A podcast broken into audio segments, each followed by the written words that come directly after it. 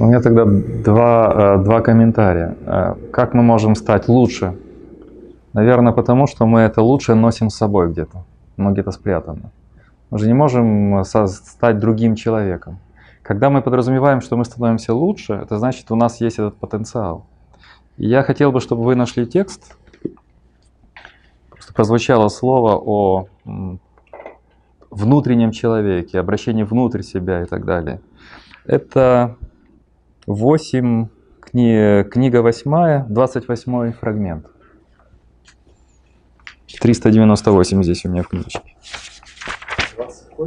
Э, восьмая, э, восьмая книга, 28 фрагмент. Там где арабские цифры. 28. 8, 28. Нашли?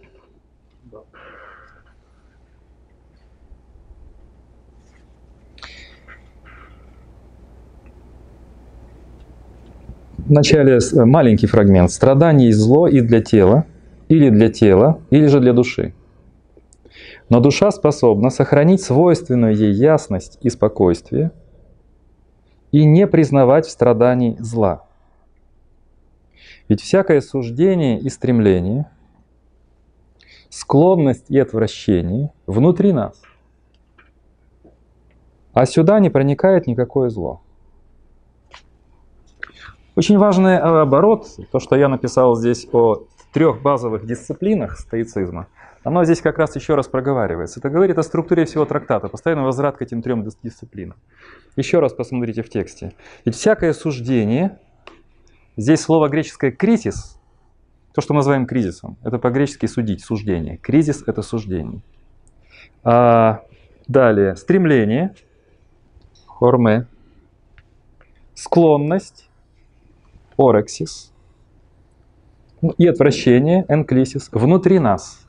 Используется греческое слово греческое «эндом». Это оборот означает «в доме», у себя дома, внутри.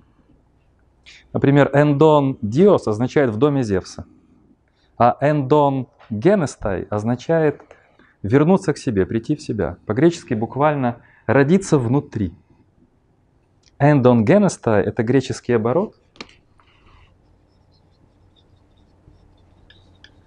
который обозначает внутреннее рождение.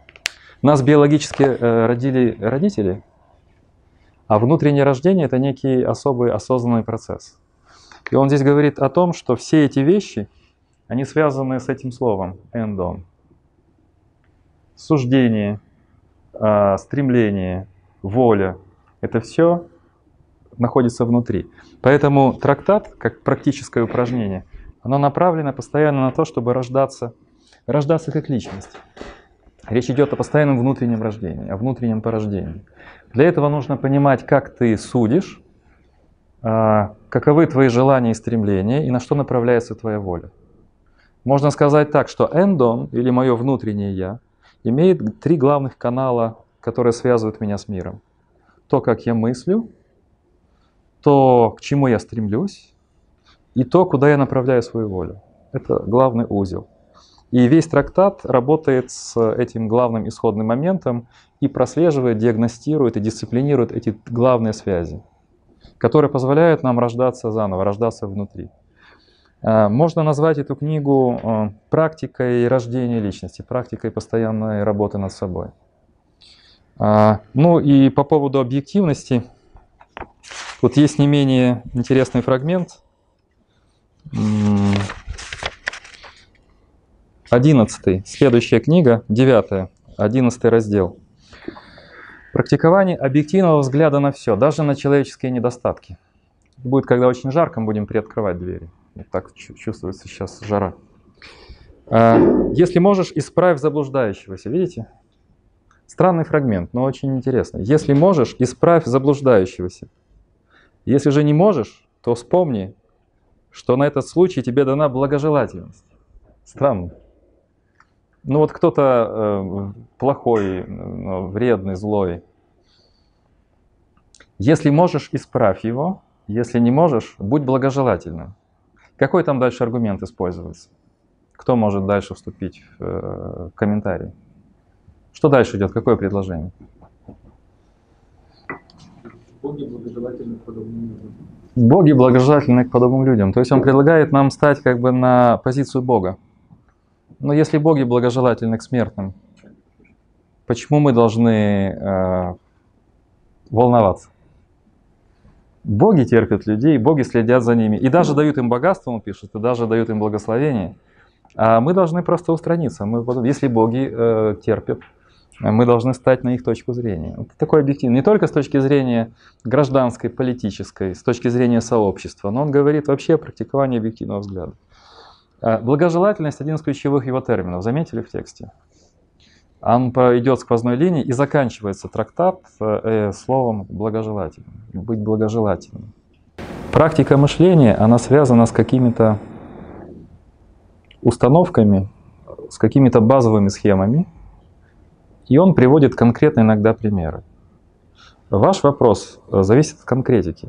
Опыт мышления, практика стоика позволяет потом ему применять это знание к конкретному случаю. Если бы мы строили ваш разговор, ваш вопрос на конкретном примере, если бы вы сказали, давайте я вам расскажу сейчас историю. А вот такая ситуация. Вот подруга или друг вот уже здесь. И он постоянно меня критикует. Где здесь мера? Где я могу стать богиней? Где я могу стать богом? Где я могу быть благожелательным? И тогда это можно рассмотреть. Потому что трактат, он не может исчерпать всего. Философия, как и право. Тут здесь юристы, например. Да? А, а, это же не предполагает всех возможных случаев, потому что подведение нормы под отдельный казус всегда требует э, особого опыта, понимания того, что это не механический, не математический процесс. И когда, например, я две недели э, назад э, занимался с адвокатами, э, зашла речь об искусственном интеллекте, и они сказали, да, вот у нас, мы, к сожалению, в Украине 44 тысячи адвокатов. 44 тысячи, это армия целая. Да? А, что а, часто в нашей деятельности мы подходим технически а, к а, праву. Но если подходить к праву технически, тогда возможно придумать определенную программу, алгоритм, алгоритм который будет э, подводить конкретный казус под конкретную норму. Но те, кто опытные в этом деле, понимают, что это невозможно, потому что очень, во многом это связано с большим целостным опытом юриста, адвоката или судьи. И в любой казус, любая конкретика требует не только подведения под норму, но и сам опыт подведения. А, в герменевтике это называлось аппликация, искусство подведения нормы соединение нормы и конкретного случая. Точно так же это действует в чтении книг, и точно так же действует в философии. Почему? Потому что мышление это есть уже конкретика применения этих схем к вашему внутреннему опыту. Поэтому очень трудно научить мышлению, как бы перекладывая мое мышление в вашу голову. Нельзя переложить, как э, бильярдный шар из одной лунки в другую, из одной головы в другую. Почему? Потому что другая голова, другой опыт – это именно то, о чем нельзя писать. Это опыт аппликацию по латыни, то есть применение. Как я применяю мышление, как я к конкретным случаям жизни, фактов, оценки тех или иных вещей, как я выстраиваю эти тонкие нити. А этому нельзя научить в теории. Это надо вместе разбирать, чтобы, э, например, конкретный случай. Поэтому разобрать конкретное видео, конкретный факт, происшествие. Это следующий шаг обучения мысли. Потому что давать теорию, что такое мышление? Там, эпистемология, теория познания. Но она не научит мыслить. Логика не научит мыслить. Нет ни одной философской дисциплины, которая учит мыслить. Она дает голый скелет, она дает какие-то, вот как в праве, у нас есть, скажем, нормы, да, у нас есть законы. Но если бы юриспруденция состояла в том, чтобы автоматически применять норму к конкретному казусу, тогда юрист не нужен, правда ведь? Но тогда мы создадим большой, большую программу, и все будем ходить в зал, где мониторы, а, и любые дела рассматривать, как бы задавая параметры и получая э, решение суда. Электронный судья судья-программист, судья искусственный интеллект. Понимаете, это вызов нашему внутреннему «я». Э, большая часть наших знаний, она не наша. И в эссе были очень хорошие наблюдения по этому поводу. Что означает оригинально мыслить? Самая великая революция, мы это говорили в понедельник, самая великая революция – Сократовская революция.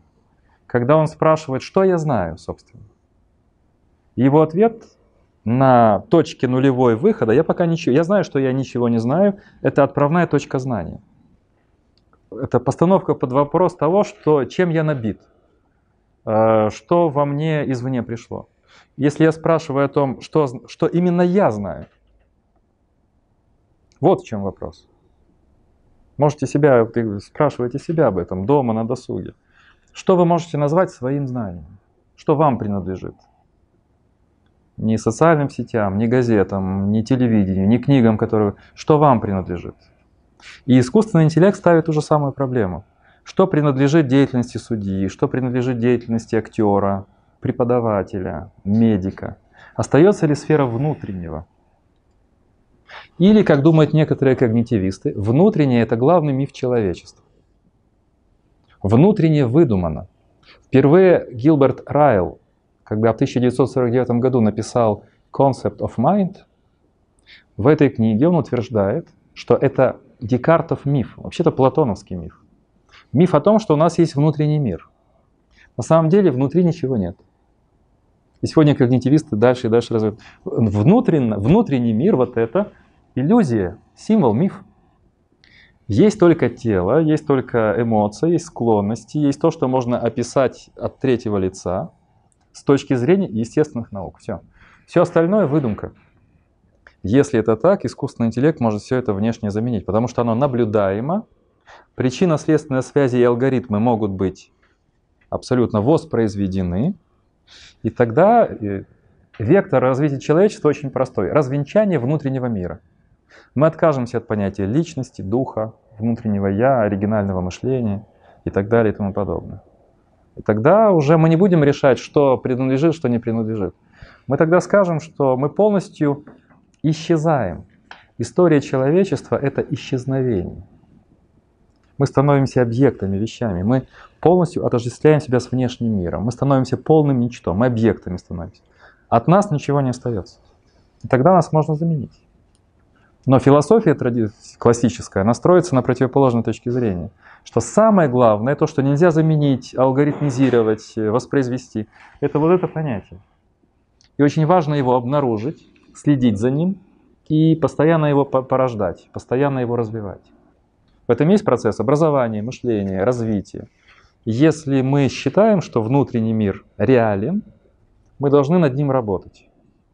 И стойки говорят, работа над внутренним миром – это три базовых дисциплины.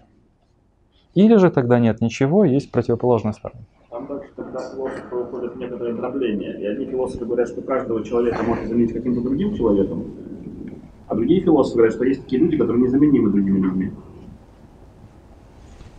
Незаменимы другими людьми. Да, что есть люди какие-то особенные, ага. а есть обычные. Да, а современный мир говорит, что особенное – это придумка элитарных, тоталитарных систем. В принципе, мы в чем-то на одной плоскости. И если мы оставим что-то блестящее, оригинальное, это могут, могут быть звезды Голливуда, но это может быть, это, это случай, это, случай, это судьба. Это могут быть политики, но тоже судьба. Ну, избрал народ э, Петренко, а не, а не Петрова. Да. Ну, так получилось. Но, в принципе, между нами нет никакой, нет расстояния. Вся великая культура строилась на том, что есть люди, которым очень долго идти, что есть внутренние различия, потому что внешне мы одинаковы, в принципе, да? но различие между людьми, иерархия, пролегает вот через эту сферу.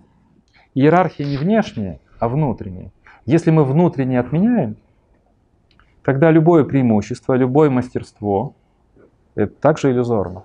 И тогда, может быть, история цивилизации будущего – это борьба с всяческой иерархией. Это несправедливо. Несправедливо, что кто-то был мастером. А почему он мастер? Несправедливо, что кто-то был лучше или хуже. И сейчас, кстати, пытаются отменить слово «лучше-хуже», «добро-зло» в когнитивных науках, в нейроюриспруденции. Отменить понятие вины и наказания. Видите, прощупываются очень дьявольские планы. Насколько мы можем все это отбросить? Возвращаемся к стоицизму. Для, для стойка и, например, у Аристотеля политик это человек с видим, видением определенным.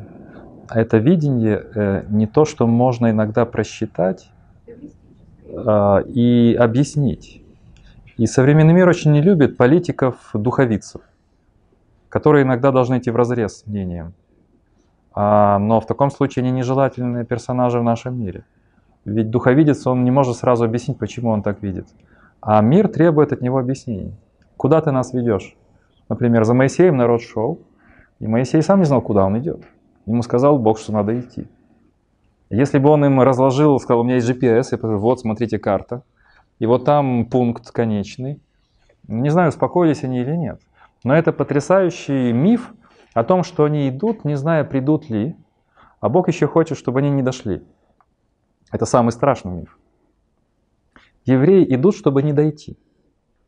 Потому что все, кто был в рабстве, должны умереть. Да? Это же метафора. Они идут, э, но Моисей, может, они не знают, но Моисей знает, что никто не дойдет. Никто не дойдет. И это очень странное, странное путешествие.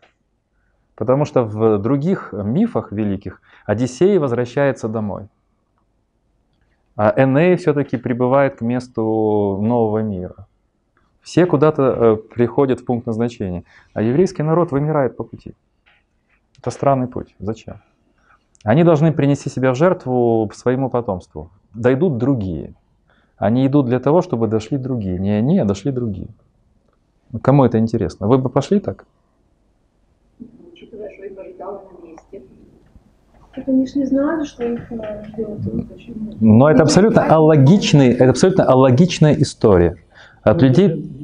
Он имел, наверное, свою цель но это не миф, это еще исторические события, но они шли не так, как в Восходе. Что-что? Преследования были. А, ну, были преследования. Были преследования. Преследуем, преследуем погодой, там, окружающей средой, но не людьми, которые сильнее тебя. Это был уже для них такой свободный, свободное существование в какой-то мере. Ну, подумаем над этим. Я просто хочу, чтобы вы с необычной стороны посмотрели на это.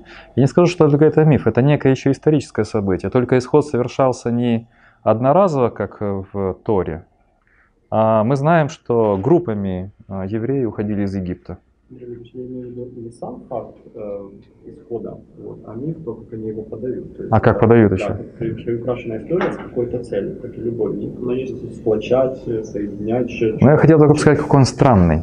Ведь каждый миф имеет какое-то зерно осмысленное, да? Если это возвращение, то это возвращение. Победа над драконом. А идея пожертвовать себя ради будущих поколений, то есть как бы перешагнуть за свою жизнь, посмотреть немножко дальше. Здесь нечто очевидное за пределами мифа, например, когда строились церкви и храмы 300 лет. О чем это говорит? Это говорит о том, что строили это не для себя. Ну да. Мышление было масштабнее. Как раз порочность сегодняшнего общества скорее в том, что мы как раз горизонт... Ну, прекрасная интерпретация. Настолько, что мы даже уже иногда детей не хотим заводить, потому что они нам будут мешать реализовывать... Так вот, здесь. мышление, культура, цивилизация, она требует не индивидуального, не субъективной перспективы. Это и есть великая жертва. Современный человек не готов жертвовать. Он хочет тут и теперь, тактика, решать сиюминутные проблемы. Так цивилизацию не создашь. В этом и главный вызов современного человечества. Мы ничего больше не сможем создавать. Мы станем творческими, бессильными существами, не э, демонстрируя готовности начинать то, что после нас будет еще 200-300 лет создаваться. Мой самый такой пример показательный – это готические соборы. Посмотрите историю главных готических соборов. Они строились 500, 700, 800 лет. Некоторые начинались в XIV веке, в XIII веке, а достраивались в XX веке. Например, в Праге он был достроен в 29 году. В Кёльне он был достроен во второй половине XIX века. И можно эти, эти темы продолжать. Эм, э, э, Богоматери, Нотр-Дам в э, Парижской, он вообще не был достроен, потому что там же нет этих шпилей. Да? И мы говорим, о, какая прекрасная архитектура. Прекрасная недостройка. И очень много так. Что-что? Ну вот видите. Но они строили, зная, что кто-то дальше будет строить. И в этом очень важный момент. И, наверное, миф о Моисее э, и народе именно в этом. Но это упрек нам, опять же. Мы же не готовы к этому, правда? Начинать что-то здесь в надежде на то, что потом кто-то будет это продолжать. Так строится культура. А мы сейчас создаем ситуацию, где культуру нельзя строить, потому что мы спрашиваем, что будет, как это отзовется именно завтра, не через 200-300 лет, а завтра. Если завтра это не выстрелит, то зачем этим заниматься? Вот эта решимость, это значит приподняться над э, ограниченностью, над э, объектив, э, субъективностью моего «я». Это значит разомкнуть эти границы. Но это сложно. Это вот это вот, когда он говорит дисциплина воли, на что я должен устремляться? Он говорит, на общее благо. Это есть стоический аспект. Что означает созидать, работать на общее благо? Это значит именно то, о чем мы говорим в виде мифа о Моисее. Работать на общее благо – это значит быть готовым делать что-то, что было до тебя и будет после тебя. Но ведь не люди изменились. Люди-то вовсе не измельчали. Измельчала как раз культура и, и идейная ее составляющая. Люди вот ровно такие же. Если дай, дайте волю крестьянину средневековому, средневековому жить сегодняшним днем, чтобы о нем заботиться, с радостью будет жить. Но а, измельчалась сама, тот самый миф, о котором мы говорили. Наш миф стал очень мелким. Наш миф стал включать горизонталь, горизонталь только, а вертикально. Наш, наш миф называется земным успехом. Да, да, земным успехом. Будь успешным, да. Он, он очень горизонтальный, у нас вертикальность мифа пропала. Да, да, да. Вертикальность исчезла. И мы... а, а, а успех должен быть измеримым. Это даже видно потому, как мы себя реализуем. Если раньше мы себя реализовывали в высоту, э, пытаясь стать лучшим скрипачом, лучшим математиком, лучшим, ну, кем угодно, да? да, да. сегодня как мы реализуем? Мы сегодня стремимся распространить себя максимально по земному шару э, на протяженности времени. Мы говорим о том, а где ты был? Да. Как будто бы это приравнивается к тому, насколько ты смог себя реализовать. Я хочу я согласен с Владимиром, но хочу дополнить немножко то, что как бы э, мифы измельчали, но это следствие того, что измельчала элита, которая их рассказывает. Uh-huh. Вот, но э, э, я считаю, что пошел откат, э, постмодернизм провалился, или как, э, потому что вот это, хотя бы пошел обратный интерес вот к таким вещам, это свидетельствует, как, как вы мыслите, Андрей, Владимир, вот, а, поэтому, мне кажется, все будет хорошо, все пошло обратно. То есть элита возрождается, все будет классно. Вот я согласен. Это очень опасное заблуждение, когда Нет, когда я согласен. Что все вокруг пошло, и слава богу. Я пойду, Нет, есть новые тенденции, а, есть я, тенденции. Я, пойду, я пойду посижу. Нет, здесь нужно себя, здесь нужно себя ставить авангардом. Нужно, я пошел или не пошел. Вот что важно. А, хорошо, я подумаю, согласен. Да. Ну так это и есть позиция Марка Аврелия. Да, сделаем так, Павел. Видите, мы так у нас по накалу метафизическому разговор пошел настолько быстро вверх, что я уже как педагог должен держать вас за ноги и возвращать на землю, потому что мы анализируем текст. Да, мы слишком воспарили в области заочно. Это важно. Мне нравится очень наш разговор. Я готов его продолжать. Но я хотел бы, чтобы мы лучше поняли Марка Аврелия. Да, вернусь. Вот когда я был очень молодым человеком, был только синодальный перевод русский. А потом был такой киевский священник Леонид Лутковский. Он перевел это на такой обыденный язык. И Александр Мень тоже давал такой современный перевод. А потом Сергей Веренцев перевел. И когда я это прочитал, очень удивился. Евангелие тот же текст, но это, соверш... это можно читать, и современный человек это может воспринимать. Потому что синодальный перевод, он отвращает многих современных читателей. Да? Я думаю, у вас был опыт, когда вы брали Библию в синодальном варианте, да?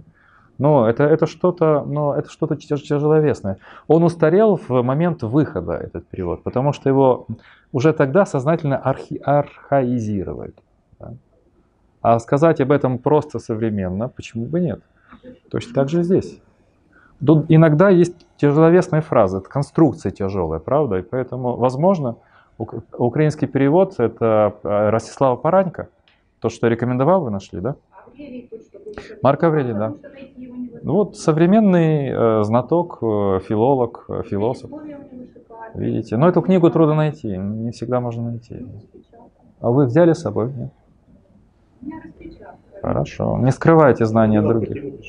Ну вот после того, как сказал, да. кстати, что он не идет, я, у, меня, у меня всегда такое, а папа я против. Я думаю, нет, ну что значит не так. Я купилась, успела, легко, Оно, конечно, не слово в слово вообще. Но это также... По параметрам он переводил. Он объясняет это, что я переводил не по тем параметрам, заданным по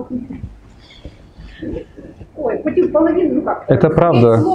Тем более древние языки, они особенно, у древних языков э, коридор вариантов больше, чем у английского, немецкого или французского.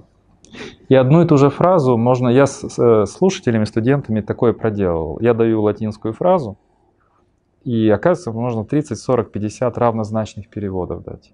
И идет борьба за то, более емко, более глубоко и более четко, лаконично это выразить. Вот это мастерство. Также должна работать и наша мысль. Мы можем помыслить какую-то проблему или какую-то истину в 30, 100, 300 разных версий. Но мы должны работать над своей мыслью так, чтобы это было наиболее адекватно, лаконично и глубоко. Это и есть борьба с э, тем, что лишнее в нашем мышлении, что наслаивается. Мы ищем наиболее адекватные формы выражения наших мыслей. И для этого нужно писать. Мысли рождаются, но нужно шлифовать в тексте, постоянно шлифуешь, шлифуешь и достигаешь этого результата. А сейчас вот еще пару, мы же выступаем дальше, посмотрите, как он понимает философию в книга 9, 29 фрагмент, 9, 29. Последнее предложение. Дело философии просто и скромно. Все, вот он сказано. А как рождается эта мысль? Он рассуждает, кто изменит образ мысли людей? А что может выйти без такого изменения, кроме рабства, стенаний и лицемерного повиновения? То есть если мышление не поменяется, кроме рабства это ничего не даст. Теперь можешь начать приводить примеры Александра, Филиппа, Диметрия Фалерского, Фалернского. Я посмотрю, знали ли они, что желает общая природа, и воспитывали ли они самих себя. Если же они только играли роль, то никто не заставит меня подражать им. Интересная мысль. Какой бы ни был великий человек в глазах толпы, если он над собой не работал, зачем он мне нужен? Он марионетка, он играл красивую роль, как иногда актеры – актер, прика, герой на сцене. Когда он сходит со сцены, начинает говорить, думаешь, боже, лучше бы ты молчал. Ты такой был красивый на сцене. Ты сошел в зрительный зал, и все поняли, что ты пустышка, в тебе ничего нет. Да, концепт можно создать любой, сказать, что надо жить так, вот вести себя, а самому... Жесты красивые. Поэтому он и заканчивает, что если они только играли роль, то никто не заставит меня подражать им. Дело философии просто и скромно. Да, просто скромно. Быть философом – это скромная вещь. Они, великие, играют такие прекрасные роли, а у меня скромная задача – работать над собой, да, понимать природу целого и так далее. Он предполагает, что сознание, ум, взгляд каждого из нас конечен и ограничен. Для того, чтобы расширить перспективу, расширить взгляд, нам нужно научиться координировать взгляды друг друга вот эта координация и попытка понять, как можно наиболее оптимально скоординировать разные точки зрения, это и есть задача Марка Аврелия, как э, императора империи, как стоика. Мы можем принять позицию отрыва от целого и говорить, мой взгляд и все. Я так вижу, я так думаю. Это культивировали в либеральном обществе очень часто и подчеркивали, твое мнение очень важно, ты человек оригинальный, самостоятельный. Твоя задача не быть похожим на других. А, это красиво звучит, но это утопия. Мы не можем так на самом деле, потому что уже не будь похожим на других это клише. Потому что когда тысячи человек говорят не будь похожим на других, это ты уже... В чем наша подибность? И в чем наша подибность? И в конце концов мы начинаем стремиться не быть похожим на других. Я начинаю ходить на голове, на ушах. А, потому что природа целого, она предполагает определенные нормы поведения. И чтобы быть не похожим на других, мы тогда вынуждены нарушать целое. А, зачем это делать? Поэтому завершаем. Мне кажется, что это как раз э, созвучно стоицизму. Да, есть, э, и вы в тексте высказывали это, есть определенное напряжение, например, судьба и свой выбор волевой целое и мое личностное самоопределение, целое и внутренний мир. Но это стойки и решали в своих э, дискуссиях, текстах, медитациях. Это те проблемы, перед которыми мы должны постоянно останавливаться и рассуждать о них. Но в этом нет тоталитаризма. Это соответствует факту. Космос — это целое, в котором взаимодействуют элементы. Человечество — это целое, в котором взаимодействуют государства и индивиды. Семья — это целое, в котором взаимодействуют индивиды. От этого никуда не деться. Мы не должны считать это тоталитарным. Это так. Тоталитарным оно будет, если мы насильственным образом начинаем внедрять какое-то видение. Но он об этом и не говорит, он говорит о координации видений. Тоталитаризм это когда я говорю, мое видение принимайте все. Я вам расскажу, что значит видеть целое. Но это факт. Я просто хочу сказать, что это факт природы, что все в мире это целостность, правда? И космос живет именно взаимодействуя. Все в мире взаимодействует. Ваш организм взаимодействует. Печень не живет отдельно от сердца, сердце от мозга, а, там, легкие от других частей и так далее.